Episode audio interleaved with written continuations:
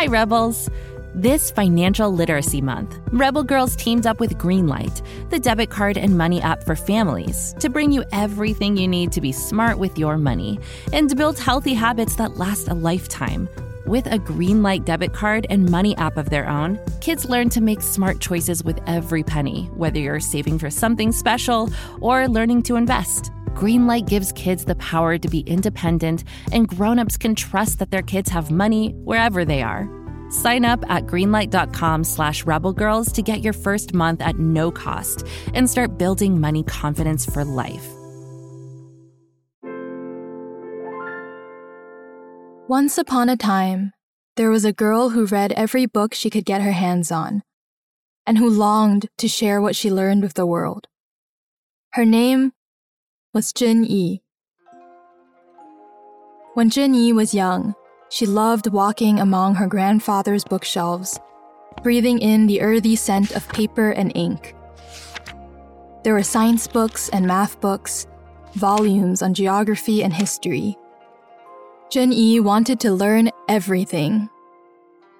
But when Zhen Yi was growing up in the late 1700s in China, women were expected to cook, clean, sew, and have babies and many people said women shouldn't go to school.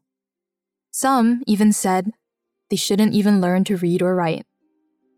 But Zhen Yi's family was full of scholars, and they adored her curiosity. Zhen Yi's grandfather taught her about the sun, stars, and moon. Her father taught her medicine and mathematics. And her grandmother taught her poetry. The more Zhen Yi learned, the more she hungered for knowledge. And no matter what the world said, Zhen Yi was going to get her fill.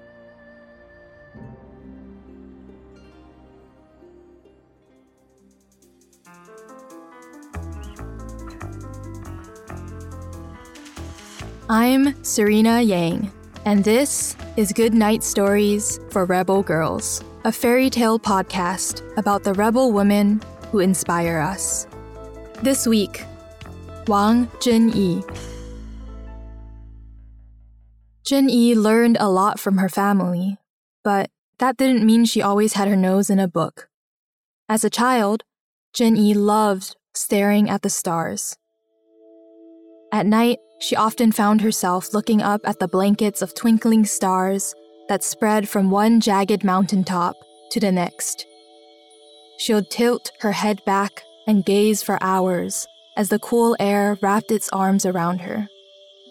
Zhen Yi wondered how many stars and planets there were. Could she count them? And how far away were they? Would it ever be possible to know? She also studied the pale face of the moon from one night to the next. She observed its transformations as it shifted from a round, silvery disk to just a sliver. But why does it do that? She asked herself. As the canopy of stars shone down on her, her heart was filled with wonder, and her brain bubbled with curiosity.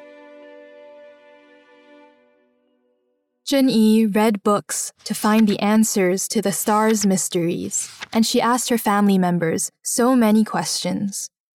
But learning complicated mathematical ideas and astronomical notions without going to school wasn't easy. Zhen Yi often got frustrated. The words of the textbooks were too complex, and the instructions for solving problems weren't clear at all. Sometimes she got so frustrated, she put down her pen and let out a big sigh. she took deep breaths and wondered why she was studying so hard. But then she realized something important. She loved learning.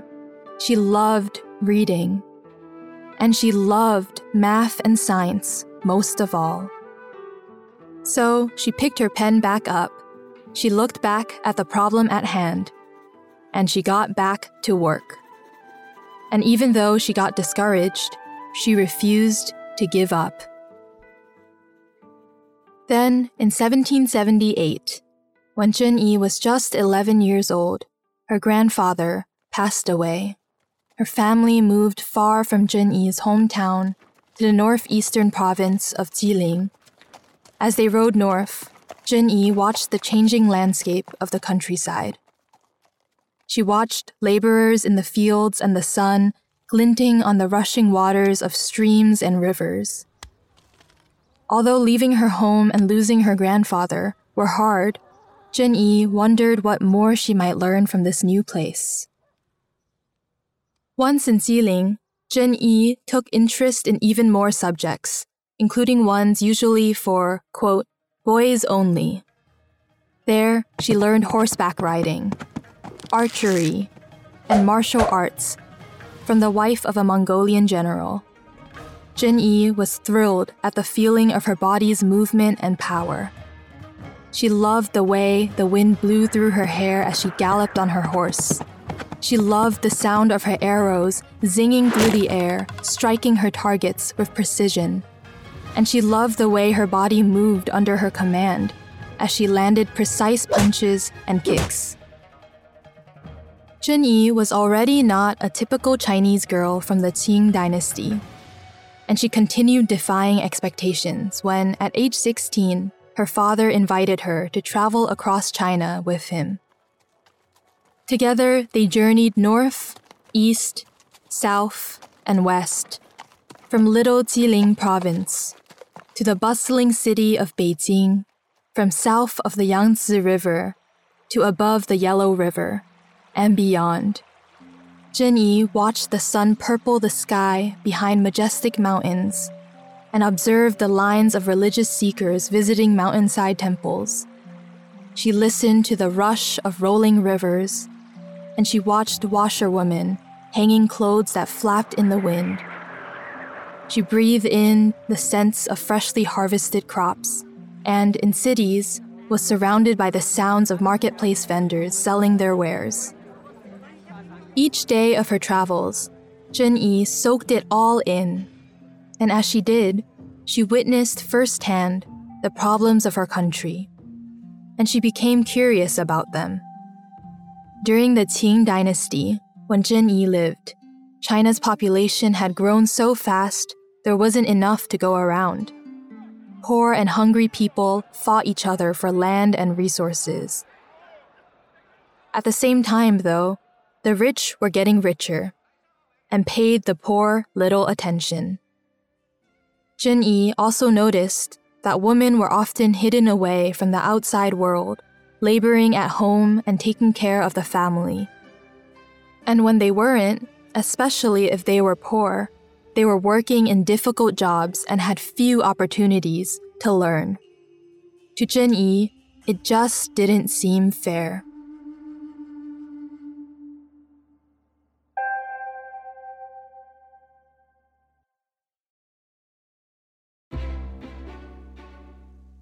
I have to tell you about my friend Penelope. She is hilarious. She only eats cheese doodles and canned beans, and she loves to sing and fly through walls. Wait, did I tell you that Penelope is my imaginary friend? Well, she is, but she's totally real to me. Anywho, Penelope and I are very excited because there's a new movie coming out on May 17 all about imaginary friends. It's called If which stands for Imaginary Friends. Pretty cool, am I right? If is so much fun with lovable fuzzy giants and bright new galaxies. It stars Cailey Fleming as Bee, a girl who discovers that she can see everyone else's ifs. Meanwhile, Cal, played by Ryan Reynolds, can also see ifs. Together, they team up and go on a magical adventure to reconnect forgotten ifs with their kids. If is from the brilliant mind of writer director John Krasinski. It also stars John Krasinski, Fiona Shaw, Phoebe Waller Bridge, Maya Rudolph, Jon Stewart, Sam Rockwell, Emily Blunt, Awkwafina, and Steve Carell, just to name a few. It celebrates the incredible power of curiosity and creativity, and it's definitely a laugh out loud adventure for the whole family. If comes out in theaters starting May 17th and is guaranteed to knock your socks off. What? Oh, Penelope says she wears two pairs of socks at all times. Also, that imaginary friends get limitless refills on popcorn. So join us in the theater on May 17. Bring your imaginary friends too.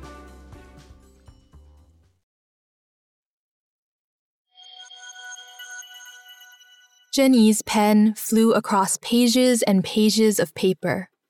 Images seared into her memory, floated through her brain, and demanded to be seen and heard.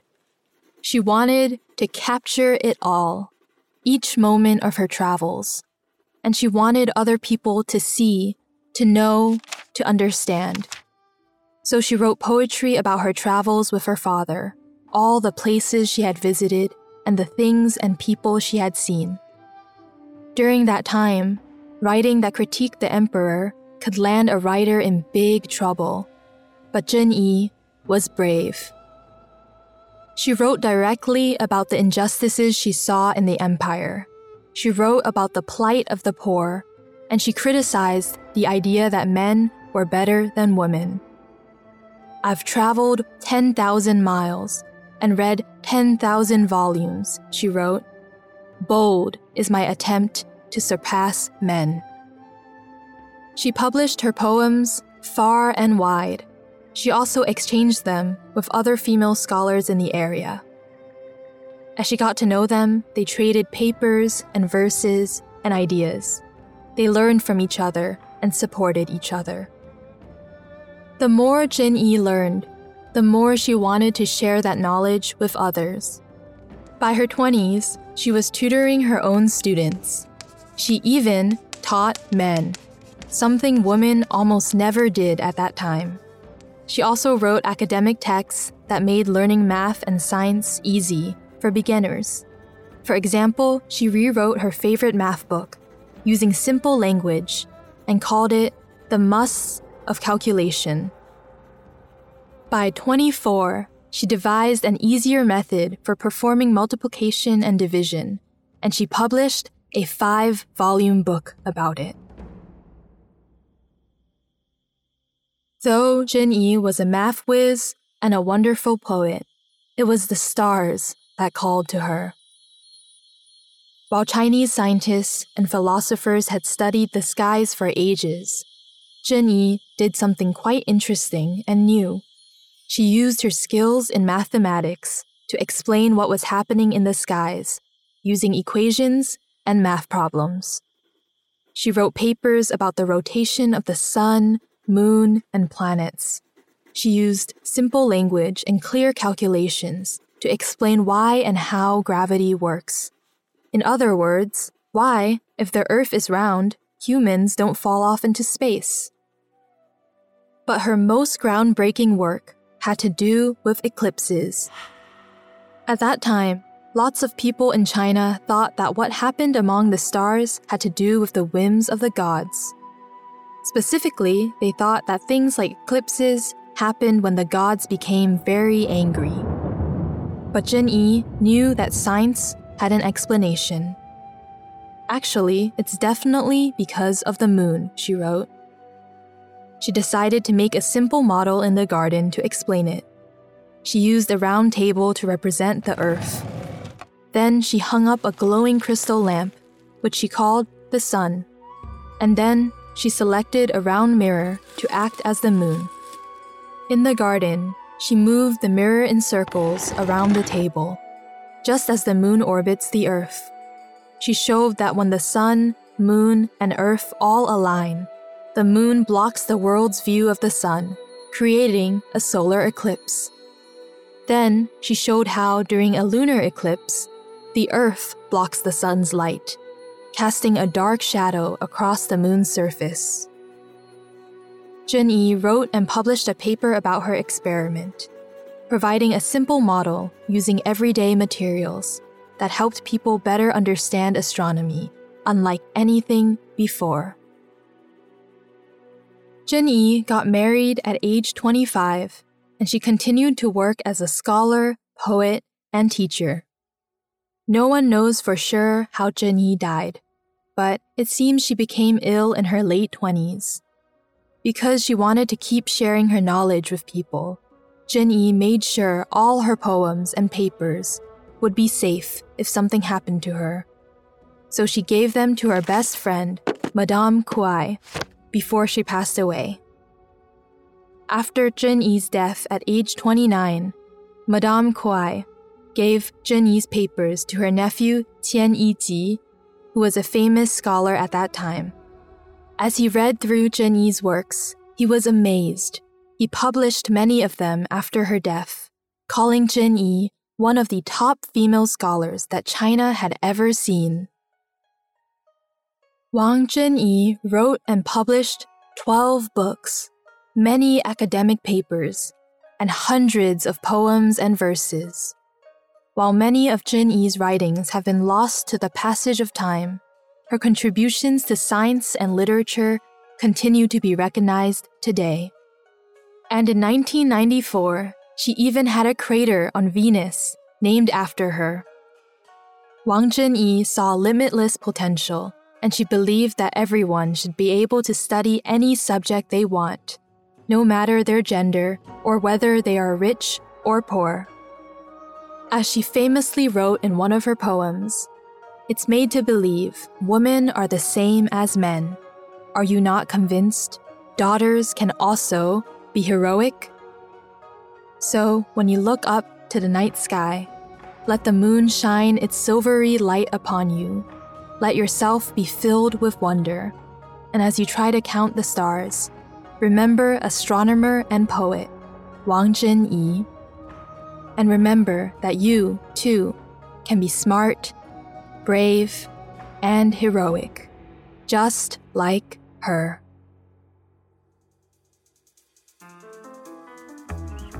This podcast is a production of Rebel Girls. It's based on the book series Goodnight Stories for Rebel Girls. This episode was produced by Isaac Kaplan Woolner. Sound design and mix by Camille Stennis. Alexis Stratton wrote the script. Executive producer is Katie Sprenger. A special thanks to the whole Rebel Girls team who make this podcast possible. Original theme music was composed and performed by Elettra Bargiacchi. Until next time, stay rebel.